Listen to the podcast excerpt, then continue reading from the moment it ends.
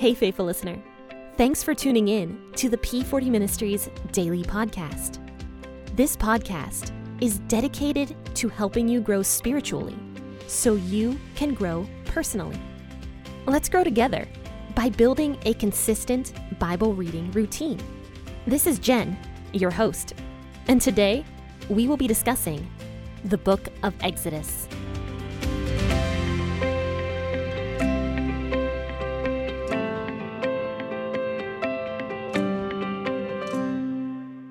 Happy Wednesday. You have tuned in to the P40 Ministries podcast, and I am your host, Jen here. Thank you so much for tuning in, faithful listeners, and for sharing a cup of coffee with me as we discuss the Bible this morning. We are still in the book of Exodus, of course, and we are going to be discussing Exodus chapter 14, verses 10 through 20.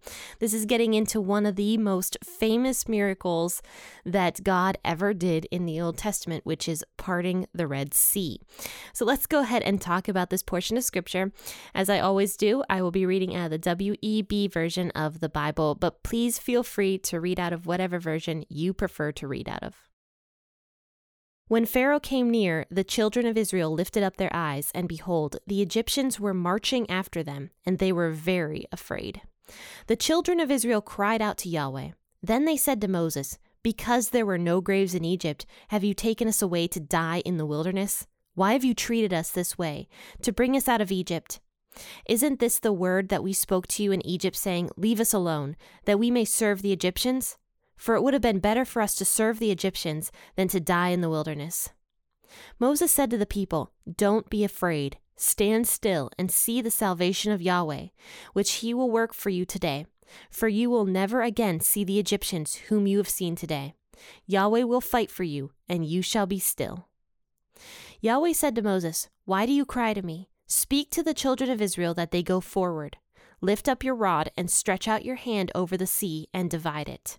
Then the children of Israel shall go into the middle of the sea on dry ground. Behold, I myself will harden the hearts of the Egyptians, and they will go in after them.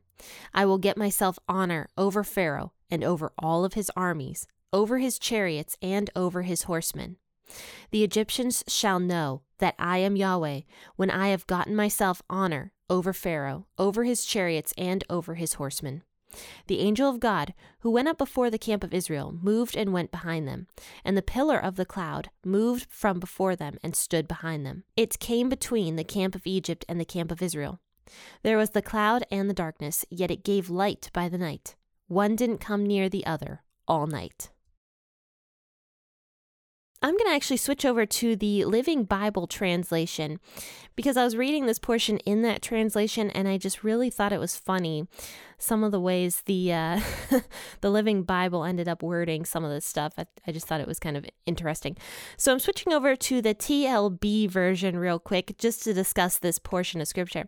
So in verse 10, it says that the Egyptian army started approaching and the Pharaoh was there with them.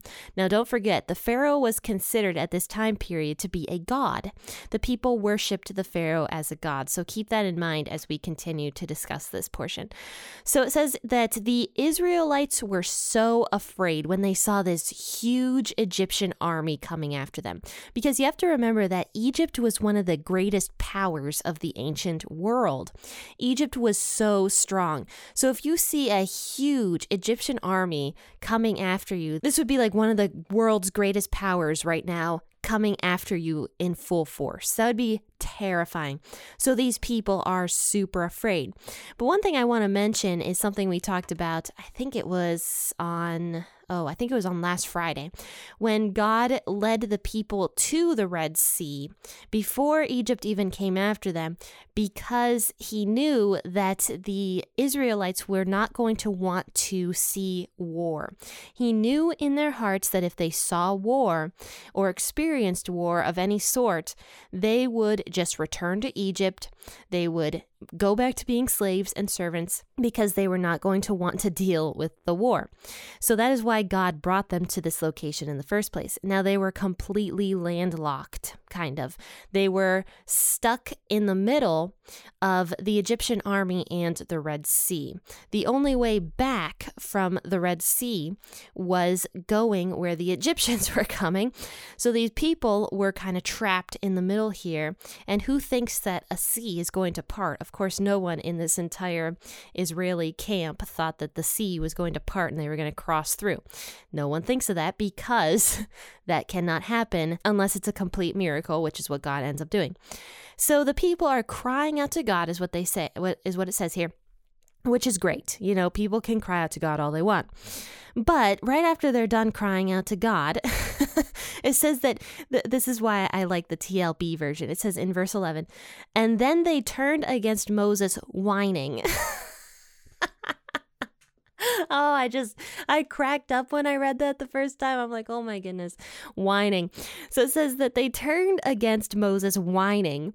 Why have you brought us out here to die in the desert? So they're forgetting that not even a week ago, God had done all these crazy miracles and plagues and wonders in Egypt in order for them to be out of Egypt. God had done this for the people. And it, now they're forgetting like I said, we talked about the Israeli people forgetting God. God already knew that this was going to happen and he already put things in place so that the people wouldn't forget him.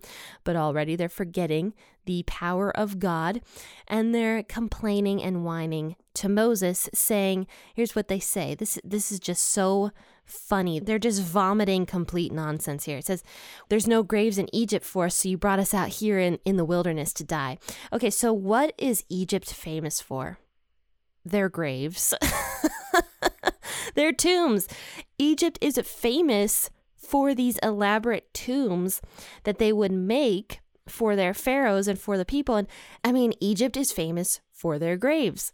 So the people here are spewing just complete nonsense because they're so afraid. And they're like, look, there wasn't enough graves in Egypt for us, so you have to bring us out here into the wilderness to die. So they're they're blaming Moses Though at this point, I do want to, in their defense, in their defense, they are not blaming God yet.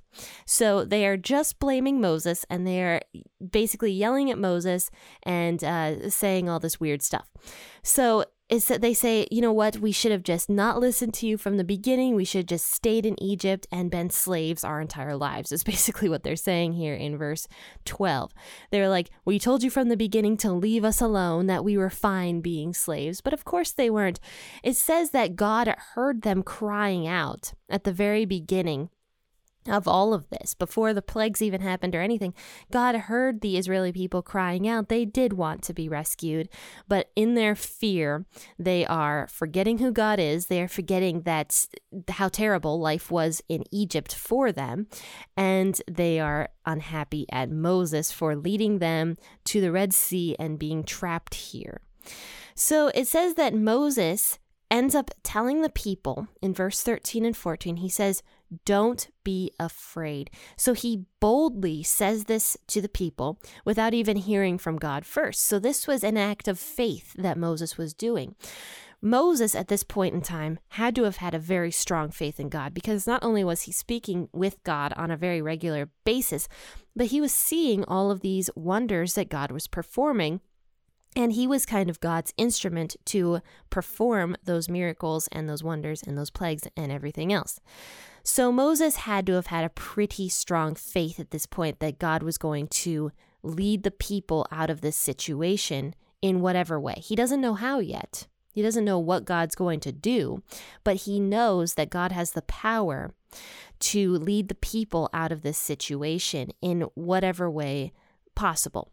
So boldly, he goes before the people and he's showing this great boldness to the people. And he says, just stand here and watch, is all he says. He says, just be still. You don't even have to lift a finger. God is going to lead you out of this situation, is what it says.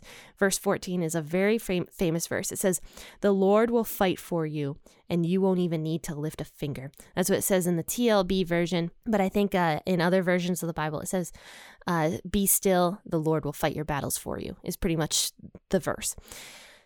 But Moses says this to the people without even knowing how God is going to respond because he remembers talking with God and how this was a very important issue to God to get the Israeli people out of Egypt. This was very, very important to God to do this. So he knows that God is going to fulfill this thing that is so important to him, which is to uh, give the his people freedom. So now, it says in verse 15, some time might have passed, maybe a few minutes or maybe a couple hours. We don't know. But it says that the Lord says to Moses in verse 15, quit praying and get the people moving. this is why I love the Living Bible translation. It's just so funny the way the way it words stuff. Quit praying and get the people moving. So, in other words, God is basically saying to Moses, and and I'm going to go back to the WEB with this one. It actually says in the WEB rather than quit praying, God is saying, "Why are you crying to me?" So it's not that God does not want people to pray. He always wants people to pray. In fact, there's a verse that says, um, never stop praying.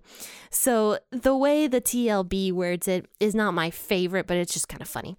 So so God is basically saying to Moses like look why are you crying to me after you just gave this this bold speech to these people clearly you know that I can do something so quit whining like they were to me. So so clearly what had happened at this point, I'm going to jump away from what I was just saying.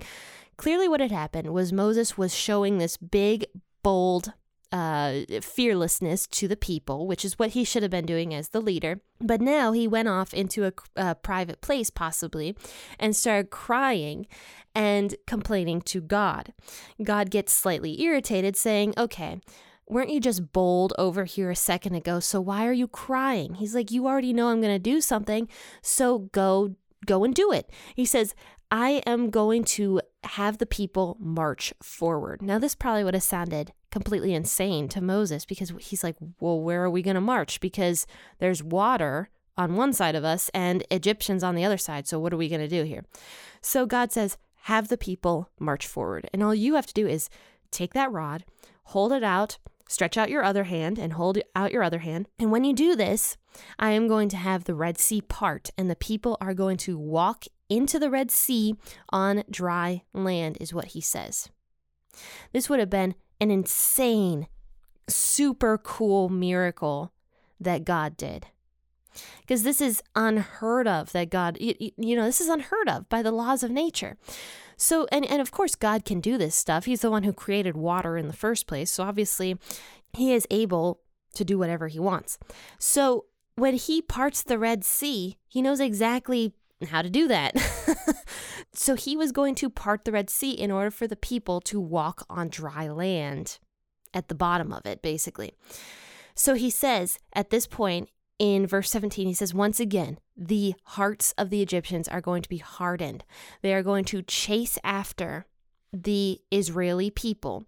And God says that He was going to harden the hearts of the Egyptians because He is going to gain honor against them, basically. This is what He's saying. You know, once I, I've said this before, the Egyptian people had so many chances to follow God, and they were just not taking them. So now it's coming to a head. It says that God is going to gain honor. Now, at this point, he says, I will get honor, and all of Egypt will know that I am Jehovah. This is how it is coming to a head. God is now saying that all of Egypt is now going to know that God is Yahweh, God is Jehovah, God is God. There is no other gods, little g gods, that can protect them, that can rescue them. You know, this Pharaoh, I said at the beginning of this episode, was considered to be a god.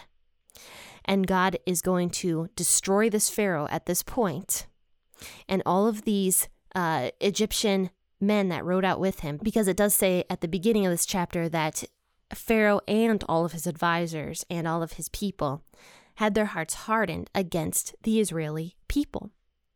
So they chose to allow this to happen. So they chose this. And God just saw it along and he was like, okay, you want your hearts to be hardened? Here you go. So now they're riding out against the Israeli people, and God is going to prove that he is God by destroying the Pharaoh and the this army that went out with Pharaoh. And God is going to prove to all of the Egyptians how he is God. And this is just showing how much God really does care about other nations of the world. It's not just the Israeli people that God cares about, but he also wants the Egyptians to know who he is. So in verse 19 and 20, to conclude, it says that the angel of God, who was leading the people of Israel, so basically God, was in um, this cloud by day and then this pillar of fire by night. And he was leading the people where they should be going. And he led them there to the Red Sea to do this miracle for them, to show them his power and to gain honor over the Egyptians because he deserves honor over the Egyptians. So he leads the people to this point, and it says now that he cut off the Egyptian people from coming any closer to the Israelites. There was this big, thick, dark cloud that surrounded them where they couldn't even see where they were going. So they had to stop in their tracks. But they were probably thinking, eh, whatever, once this fog passes, we'll get the Israeli people because they've got no place to go. We're surrounding them. And it's possible that they were surrounding them. It's possible that they they went on either side of the Israeli people. You have to remember there's about 2 million Israeli people at this point in time. And so they probably went around either side of them. So there's no place for them for the Hebrew people to go. So the Egyptians are like, okay, whatever. We have them surrounded. It doesn't matter either way. So God cuts them off from coming any closer while the Hebrew people, while the children of Israel pack up their tents and get everything going. And, you know, because they were camped there, they were camped at the Red Sea. So obviously, they have to take a little bit of time to get all that stuff and to start traveling again. So it says that all night God did this, and the people were uh, surrounded by Egyptians, but they were unable to come any closer. But on the other side of that big, thick, dark cloud was that fire that area where God was giving the people light in order for them to be able to pack up their stuff. So there's fire on one side of the cloud and then big, thick darkness on the other side. And if you think about that alone, it's showing two sides of God's personality once again.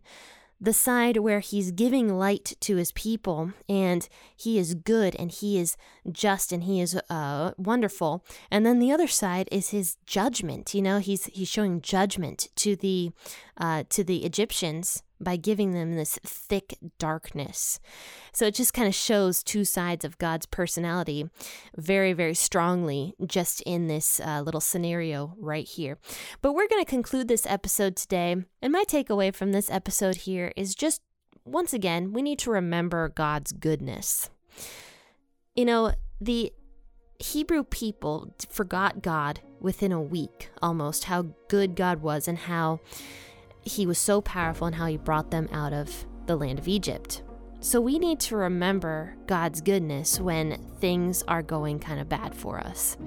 Because God is good, God sees us, and there's so many verses in the Bible that say that God is going to fight for us, like this one right here, verse uh, verse 14, and how God takes care of us. So we just have to remember how good God is and how much He takes care of us no matter what we are going through. Friends and faithful listeners, this was Exodus chapter 14, 10 through 20. I hope you loved this episode. And uh, if you haven't gotten a chance to take a look at my Out of the Mire uh, book that I published back in May, I would love for you guys to take a look at it. I will drop a link to it in the bio. And uh, it is available on Amazon. I actually just updated it, I think last week or the week before, and it just looks so good. It's super crisp and beautiful looking, and the pages are so much more colorful. And uh, it's a great devotional for you to do if you are going through some sort of depression or hopelessness. And of course, it is the story of Joseph, which we learned about back in the book of Genesis. So if you're interested in looking at that, please click on the bio and you will be able to uh, jump over to Amazon to take a look at that particular book. But, friends and faithful listeners, thank you so much for tuning in this morning. Happy listening and God bless.